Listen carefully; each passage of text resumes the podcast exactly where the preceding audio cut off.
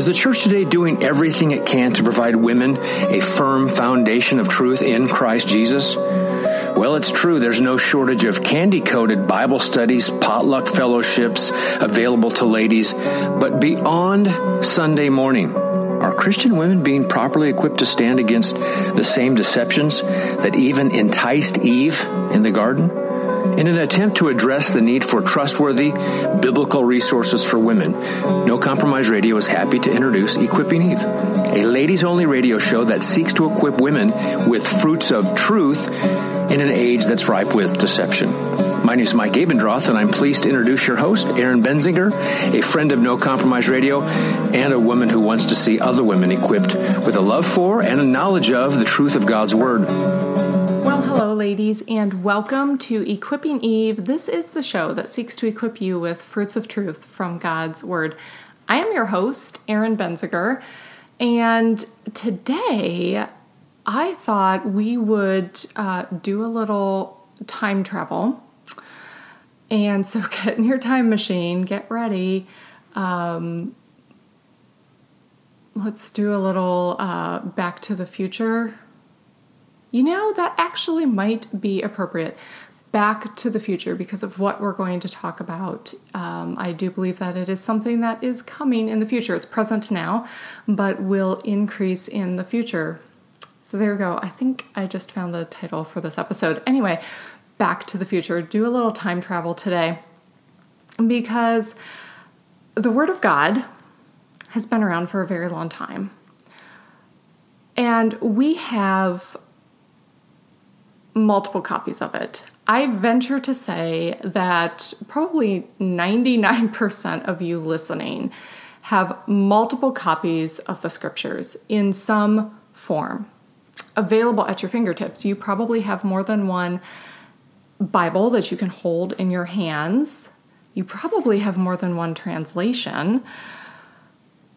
I do. Um, and you probably have it accessible to you on some sort of electronic device, whether it's your computer, your iPad, your phone.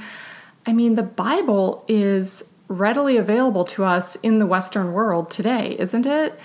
And um, we should be incredibly thankful for that. And I think that we don't, and I say we because I am so guilty of this myself, you know, we don't appreciate that. We don't let that reality hit us enough or let it hit us hard enough that that is a gift. That is not a right. It is a privilege. And we are so blessed that God has placed us in an age where that is our reality.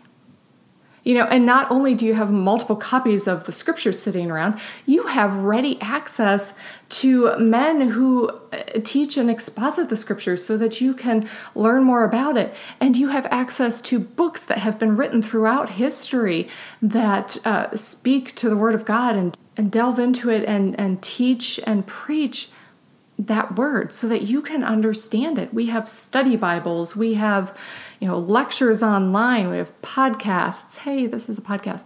You know, I mean, it's mind blowing when you think about how much is available to us. And when you think how not that long ago, in the grand scheme of world history, even though it's not millions of years old. You know, the world is only a few thousand years old, six to 10,000 years old. But even in the grand scheme of world history, it was not that long ago that the, the Word of God was not readily available to everybody. And so I think it behooves us to take a little step back in time and remember just how it is that the scriptures came to us. With that, I want us to start by taking a look at John Wycliffe. And this is going to be a very brief look. Um, but just to get a reminder of who John Wycliffe was. So, John Wycliffe was one of the early reformers. He's known as the morning star of the Reformation. And I'm getting my information here from Foxe's Book of Martyrs. Again, something you probably have readily available to you. If it's not sitting on your bookshelf, you can get it online. I don't I think it's probably free somewhere online. Uh, you can get it on your Kindle. You can I mean, it's just amazing the way that we've been blessed to have so many amazing resources at our fingertips. So um, I'm really kind of skimming here through um, John Foxe's account of John Wycliffe. So Wycliffe was born uh, in 1324, approximately. And uh, John Foxe writes about John Wycliffe. He says, The first thing which drew him into public notice was his defense of the university against the begging friars, who about this time, from their settlement in Oxford in 1230, had been troublesome, troublesome neighbors to the university. Feuds were continually fomented, the friars appealing to the Pope, the scholars to the civil power, and sometimes one party and sometimes the other prevailed. The friars became very fond of a notion that Christ was a common beggar, that his disciples were beggars also, and that begging was of gospel institution. This doctrine they urged from the pulpit and wherever they had access. It's interesting, isn't it? You didn't know that, perhaps. Wycliffe, writes Foxe, had long held these religious friars in contempt for the laziness of their lives and had now a fair opportunity of exposing them. He published a treatise against able beggary in which he lashed the friars and proved that they were not only a reproach to religion, but also to human society. The university began to consider him one of their first champions, and he was soon promoted to the mastership of Balliol College. It's kind of interesting, isn't it? That, oh, we should be begging as a way of Christian life. That's not even scriptural. I don't even know how you get to that. You know, if a man does not work, neither shall he eat. But anyway. So, without reading you the entire history of John Wycliffe here, he um, eventually comes to stand against the Pope and Foxe records that in his lectures against the Pope, his usurpation, his infallibility, his pride, his avarice, and his tyranny are things that Wycliffe wrote about. He was the first who termed the Pope Antichrist. Well, that will get you just loved by everyone who loves the Pope. From the Pope, he would turn to the pomp, the luxury, and trappings of the bishops and compared them with the simplicity of primitive bishops. Their superstitions and deceptions were topics that he urged with energy of mind and logical precision. From the patronage of the Duke of Lancaster, Wycliffe received a good benefice, but he was no sooner settled in his parish than his enemies and bishops began to persecute him with renewed vigor. The Duke of Lancaster was his friend in this persecution, and by his presence and that of Lord Percy, Earl Marshal of England, he so overawed the trial that the whole ended in, disaster, in disorder. Excuse me. So, moving again through history, in the year 1378, a contest arose between two popes, Urban VI and Clement VII, which was the lawful pope and true viceregent of God. This was a favorable period for the exertion of Wycliffe's talents. He soon produced a tract against popery, which was eagerly read by all sorts of people. Again, not a way to get popular with the Catholic Church. About the end of the year, Wycliffe was seized with a violent disorder, which it was feared might prove fatal.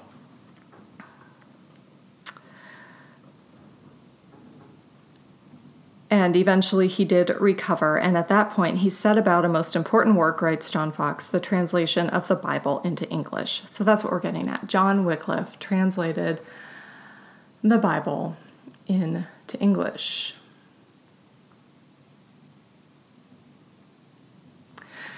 So, again, with the advent of the internet, we have so much more available to us, and we can kind of narrow things down and find things that are um, just so helpful and so wonderful at summarizing things. And so I thought, you know, what's another really good resource here to learn a little about John Wycliffe? So I went to gotquestions.org, which is a great website to um, type in a question and they've probably written an answer to it. Um, here and there, I might find something I don't entirely agree with on there, but overall, I think this is a great website, um, a great resource for you. So, who was John Wycliffe? And in this article here at Got Questions, it says, Why were the teachings of John Wycliffe so controversial? Because he attacked the authority and doctrines of the Catholic Church, which was the church in power in England at the time. He rightly believed the scriptures are the standard by which all traditions, popes, and other sources must be measured. Scripture is sufficient in and of itself for salvation, Wycliffe argued. This meant the authority of the Pope and the doctrines of the Church were subject to the teaching of Scripture. When doctrines or popes are in a foul of Scripture, they should be rejected. Eventually, Wycliffe concluded the papacy itself was a man made institution and the Antichrist, which we just read. He was the first to coin the Pope as Antichrist. Uh, he didn't just oppose the papacy, he rejected doctrines such as transubstantiation um, and, you know, argued against those unbiblical teachings. And because Wycliffe had such a high view of Scripture, that is why he desired then to translate the Bible into English. And because of that, and because of his preaching, Got Questions notes that he had widespread and lasting influence, and we're about to see that because I actually um, don't intend for this whole episode to be about John Wycliffe. He believed the final, the Bible to be the final authority for doctrine and practice, and believed that it should be read by everyone. And we believe that today, don't we? That's why we have it available to us. And so Wycliffe died in 1384 but he had a great many disciples and followers by that point. Um, and in history, his followers are called Lollards, um, which was actually a derisive term meaning mumbler. Um, and got questions and notes that his ideas spread as far as Bohemia, uh, where a priest named Jan Hus applied them, and um, or John Huss, for our lovely Americanized English here. Um, and uh, John Huss is another early reformer who uh, I encourage you to read about.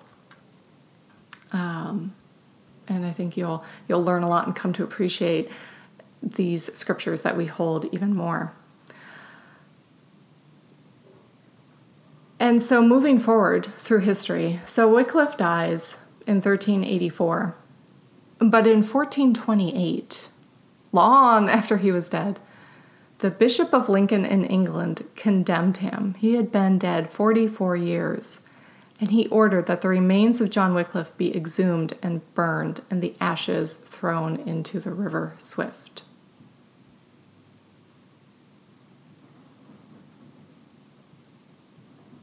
That is how much this man was hated because he rejected the papacy and multiple doctrines of the Catholic Church, unbiblical doctrines.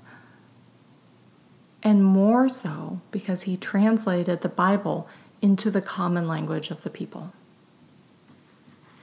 Okay, so that, ladies, is John Wycliffe. And remember, he had a great many followers. His teachings did not die with him.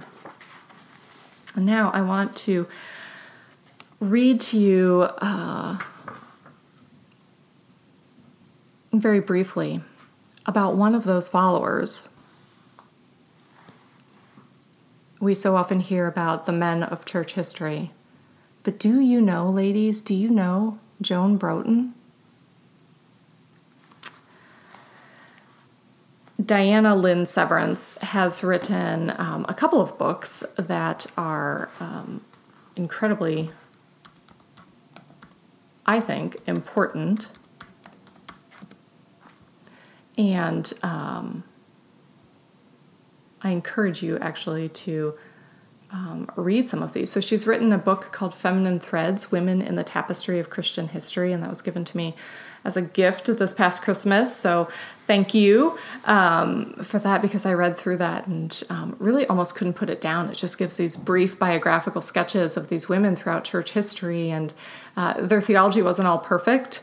Um, you know, church history isn't perfect. It's not, um, you know, 100% what we would ascribe to all the way down, um, but that's okay. That's the way it is. And uh, that doesn't make these individuals throughout church history any less important if perhaps they had a little wonky uh, point of doctrine here or there, didn't have everything entirely figured out because not all of us are going to get to heaven and find out we were 100% right about everything. I mean, I will, but I don't know about the rest of you. I'm kidding. All right. So, Diana Lynn Severance has also put together a devotional. It's called Her Story. And when I first saw the title, I thought, oh dear. And then I looked at the subtitle, and it's 366 devotions from 21 centuries of the Christian church. And I thought, oh, well, that sounds interesting, and it is. So I've been reading that this year, and I came across Joan Broughton. So she lived from approximately 1414 to 1494, and Severance writes of her Uh, since so many of his teachings were also those of the later reformers, John Wycliffe has been called the morning star of the Reformation. Okay, so we're starting here with John Wycliffe. A philosopher and preacher at Oxford, Wycliffe opposed the papal hierarchy and the luxurious living of the clergy, as well as the doctrines of purgatory and transubstanti- transubstantiation as not being found in Scripture. He encouraged the reading of Scripture by the ordinary people, not just elite scholars. He and his followers were the first to translate the Bible into English. After his death, the church authorities condemned Wycliffe and his teachings, dug up his bones, and burned them, throwing the ashes into the river. The constitutions of Oxford in 1408 forbade the Bible in English. Yet, many continue to cherish manuscripts of the forbidden English Bible and follow Wycliffe's teachings of a Christianity rooted in the Scriptures. Joan Broughton was a disciple of his teachings who was tried for heresy in 1494 the ninth year of the reign of Ken, King Henry VII. The church threatened to burn Joan alive unless she repented of her support of Wycliffe's doctrines. Joan obstinately replied that she was so beloved by God and his angels that the fires that threatened would not hurt her. John Foxe noted that, quote, she set nothing by their menacing words but defied them, for she said she was blessed of God and of his holy angels, that she feared not the fire. Joan was executed, executed excuse me, at Smithfield on April 28, 1494, becoming the first female martyr in England. Do you know Joan Broughton? The first female martyr in England. As the fire came around her, she cried for God to take her soul into his holy hands. Joan's daughter, Lady Jane Yonge, wife of a merchant mayor of London, was also executed the same year. This Joan Broughton was at least 80 years old. She was a follower of the teachings of John Wycliffe. She refused to not read the Bible in English, which was forbidden at the time, and so she was burned at 80 years of age. And so here she is, considered the first female martyr in England, and yet I had never heard of her before. She appears very briefly in pages of history, and even then, as far as I can tell, not many pages at all. There is a book um, that Severance referenced in her work, um, a book by the Reverend Thomas Timpson called British Female Biography, being select memoirs of pious ladies in various ranks of public and private life. And I found that on Google Books, and I found the little um, excerpt about Joan Broughton, and it's still not very long. There's not much written about her life, but she died so well, didn't she? She refused to recant her belief in scriptures because she said she was beloved of God and of his holy angels, and so she did not fear the fire.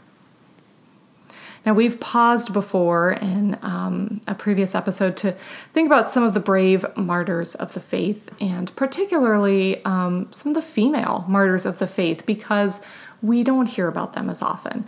And um, that's not to lessen uh, those men who have died for our faith, who have done so many good works, but they are so often elevated, and that's just, that's all we hear about. We all know the name John Wycliffe and John Huss, and then we move through history and Calvin, and, and so we know these men of the Reformation, and and we know these martyrs. But it's so important for us to realize that, you know, as I've said before, Rome burned women too. It's so important to realize that persecution knows no gender barriers. And I think just as it's important for us to reflect on really the history of that Word of God that we hold in our hands and we take for granted, it's important for us to reflect on these brave martyrs of the faith regularly not to sit there and mourn them. Um, in fact, I would argue to rejoice, to rejoice in their lives, to rejoice in their deaths because God was honored in each one of them, and to rejoice in the fact that they are with their Savior and they served Him well right up until the very last. But when we pause to think about that, it helps to take our minds off of our first world 21st century problems, doesn't it? I mean, think about some of the some of the issues that um, we deal with. And I'm not belittling our trials because I have plenty of my own that I wouldn't want anyone to belittle because they're big. They're big deals. You know, we have big things that we're going through, big decisions to make, and, um, you know, nothing's easy. Um, but then we also have things like, you know, um, oh, it's snowing outside and I have to shovel my driveway before I can leave for work. I mean, you know, it's just that's not something that, you know, I would grumble about it. But in the grand scheme of things, that's very, very minor. And so remembering our history, and I say our history as the church of Jesus Christ, it serves as a necessary reminder of a few things that our Bible has come to us on a river of blood. I'm sure you've heard that before and that we stand secondly on the shoulder of the shoulders of giants. I'm sure you've heard that as well. And these shoulders are the shoulders of men and women. Because let the bravery and the courage of joan broughton encourage you. She was 80 years old.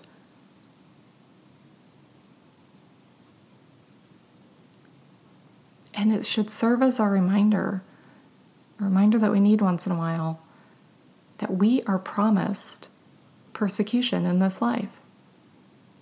Now, it may not look like being burned in the fire. It may not look like being murdered right now for our faith or martyred for our faith. It does look like that in some countries. Here in America, where I am, where many of you are, it doesn't look like that.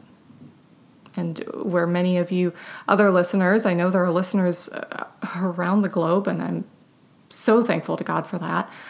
It doesn't necessarily look like that. Persecution doesn't necessarily look like that for you. Praise God that it doesn't, right? But if it did look like that for us, we shouldn't really be surprised, should we? And I fear more and more um, that it could look like this for our children or for our grandchildren. And, um, you know, I'm sure that Christians throughout the ages have thought that. And so we do not know. It all depends on how long the Lord tarries before he returns to take us home. But remember, 2 Timothy chapter 3 verse 12 says, "All who desire to live a godly life in Christ Jesus will be persecuted." That's an important reminder. And Paul goes on says evil people and imposters will go on from bad to worse, deceiving and being deceived. In other words, things are not getting better around here. I do not understand those who hold to the idea that the world is just going to get better and better and then Jesus is going to come back because I just feel like, you know, what lollipop world do you live in? I'd like to move there because my world doesn't look like that. All who desire to live a godly life in Christ Jesus will be persecuted. So we've talked recently about looking like Jesus and, and having it be that people would recognize that we've been with Jesus, and that means living a godly life in Christ Jesus. You know, um, so that's righteousness, that's holiness, that's you know abstaining from sin and, and temptation and staying away from those things. And again, we're not perfect. We do all of this by the power of the Holy Spirit who indwells us at the moment of salvation. You're not pulling yourself up by your own spiritual bootstraps. I feel like I have to say that every time because I don't want to come across as saying that we have to do, do, do all this stuff on our own. But when we are transformed by Christ, we have new desires, minds, wills, hearts, right? And so we desire to live a godly life in Christ Jesus, and we have compassion and patience and love But all who desire to live that godly life will be persecuted, Paul says. And persecution takes many forms today, especially. Maybe it's um, being passed over for a promotion or losing your job. You know, they say there's no religious discrimination, but I'm positive it's out there. Maybe losing friends. There are all sorts of persecution much, much uh, more, much lesser than what we see uh, in the annals of church history. But it's there. But we can take heart in the midst of that because it's kind of discouraging, isn't it? And you say, okay, well, I remember that I'm promised that, but it doesn't make it any easier necessarily to deal with. But let's remember. Let's remember the first century Christians. Peter wrote, 1 Peter 4, verse 12, he said, Beloved, do not be surprised at the fiery trial when it comes upon you to test you, as though something strange were happening to you. But rejoice insofar as you share Christ's sufferings, that you may also rejoice and be glad when his glory is revealed. If you are insulted for the name of Christ, you are blessed because the Spirit of glory and of God rests upon you. So we share in the sufferings of Christ.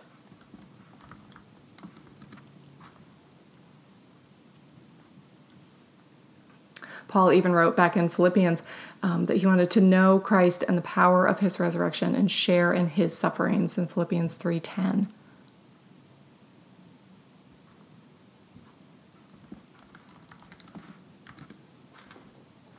And think about a very common passage that I'm sure you're familiar with. Maybe some of you are even thinking of it right now the Beatitudes. Back in Matthew 5, Matthew 5, 10 and 11 say, Blessed are those who are persecuted for righteousness' sake, for theirs is the kingdom of heaven.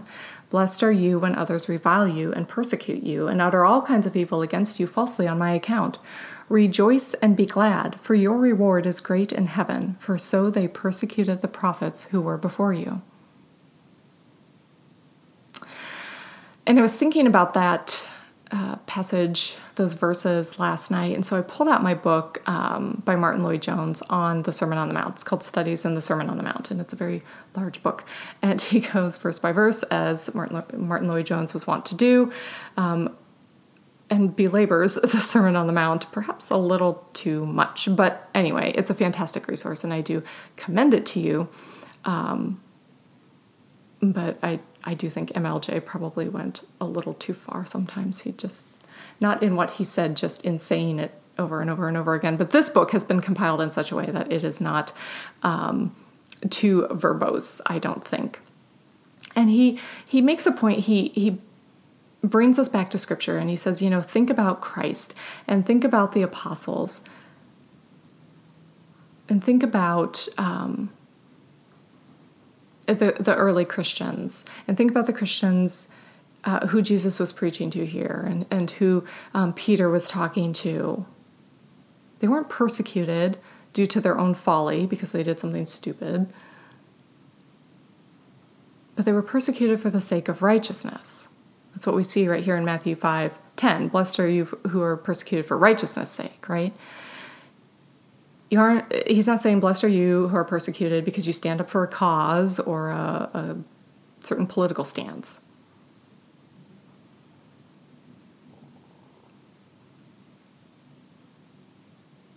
Blessed are you who are persecuted for righteousness' sake. And what is being righteous? It's being like Christ. All who desire to live a godly life in Christ Jesus will be persecuted, right? Going back to Timothy. So the persecution comes because we're being like Christ. So we've had a lot of talk um, in fairly recent episodes about um, what it's like to look like Christ and talking about the new nature and, and our new wardrobe and whether people can recognize if we've been with Jesus. But this is the end game. A lot of the time, it's persecution in some form, maybe not in every uh, area of your life, but there's persecution that comes with looking like Christ, which kind of separates the wheat from the tares, right? Because if you still desire to look like Christ, even in the midst of adversity, well, that's a true Christian, as opposed to someone who goes, Whoa, wait a minute, I didn't sign up for this. I want everyone to like me, I don't want any hardship. Martyn Lloyd-Jones calls this, uh, Matthew 5, 10, and 11, the most searching of all the Beatitudes and asks, you know, are we being persecuted? And that doesn't mean it's a way of life for you, but has it happened to you in your in your past or um, you know, even on these these lesser extent of the spectrum of persecution, has there been some element of that as a means of um, assuring us of our faith. Now, I don't want us to get insecure because this, like I said, it doesn't have to be extreme. This doesn't have to be a way of life. Like, oh, I've been kicked out of my apartment and I'm living in a box and a van down by the river. But there will be some element of persecution at some point in our life, even if it's just losing a friend who says, you know, I don't like this Jesus stuff that you have going on. or you're no fun anymore because you don't talk like I talk and enjoy the things we used to do ever since you started with this Jesus stuff. But we take heart when we think about our Lord because do we desire to look like Him? But would we be unwilling to endure the hardships? Talk about persecution, right? And then Martyn Lloyd-Jones also goes on and he points out something that I think is so interesting. I'll just touch on this briefly. And he says that some of the most grievous persecution was at the hands of religious people. Think about it Jesus, it was the scribes and the Pharisees and the Sadducees. The apostles were persecuted by the Jews. Foxe's Book of Martyrs, you have the, the religious institution, you know, the Catholic Church. How many people did Rome burn? And so, as MLJ notes, the Bible is substantiated by church history. I think that's interesting. That some of the most grievous persecution comes from religious people. And it may not even be always by um, blatantly false uh, religious people. I mean, I know of people who have left a Christian church and been shunned just because they decided to worship elsewhere, to attend another Christian church. That's persecution. Because there's something wrong with a Christian church that shuns brothers and sisters in Christ just because they don't attend that church. So I thought that was an interesting point that MLJ brought up, but we're um, running short on time, ladies. But I just want us to think about, you know, while we're striving to look like Jesus, we must realize this that to our fellow Christians, living godly in Christ Jesus, exhibiting the fruit of the Spirit, putting on that new wardrobe, desiring that others would recognize that we have been with Jesus, to our fellow believers, this will be a lovely thing. And that's how we know each other. Do you ever meet someone randomly in the store or the airport or something and you just kind of have a connection, then you find out you're both believers? It's the coolest thing. So, looking like Christ is lovely to each other, but to the world, I mean, some elements of it will be okay because, you know, we're nice people or, um, you know, I don't know. But at the end of the day, to the world, in the majority of circumstances, looking like Christ will be unlovely to them. Because as Paul wrote in 2 Corinthians, we are the aroma of Christ to God among those who are being saved and among those who are perishing. To one, a fragrance from death to death, to the other, a fragrance from life to life. But nevertheless, let us desire to look like Christ and serve Him well while we're here, even to death if that's what He calls us to. All right, ladies. Until next time, get in your Bibles, get on your knees, and get equipped. Thanks for listening. Is the church today doing everything it can to provide women a firm foundation of truth in Christ Jesus? Well, it's true. There's no shortage of candy coated Bible studies, potluck fellowships available to ladies. But beyond Sunday morning, are Christian women being properly equipped to stand against the same deceptions that even enticed Eve in the garden? In an attempt to address the need for trustworthy biblical resources for women, No Compromise Radio is happy to introduce Equipping Eve, a ladies only radio show that seeks to equip women with fruits of truth in an age that's ripe with deception. My name is Mike Abendroth, and I'm pleased to introduce your host, Erin Benziger, a friend of No Compromise Radio, and a woman who wants to see other women equipped with a love for and a knowledge of the truth of God's Word.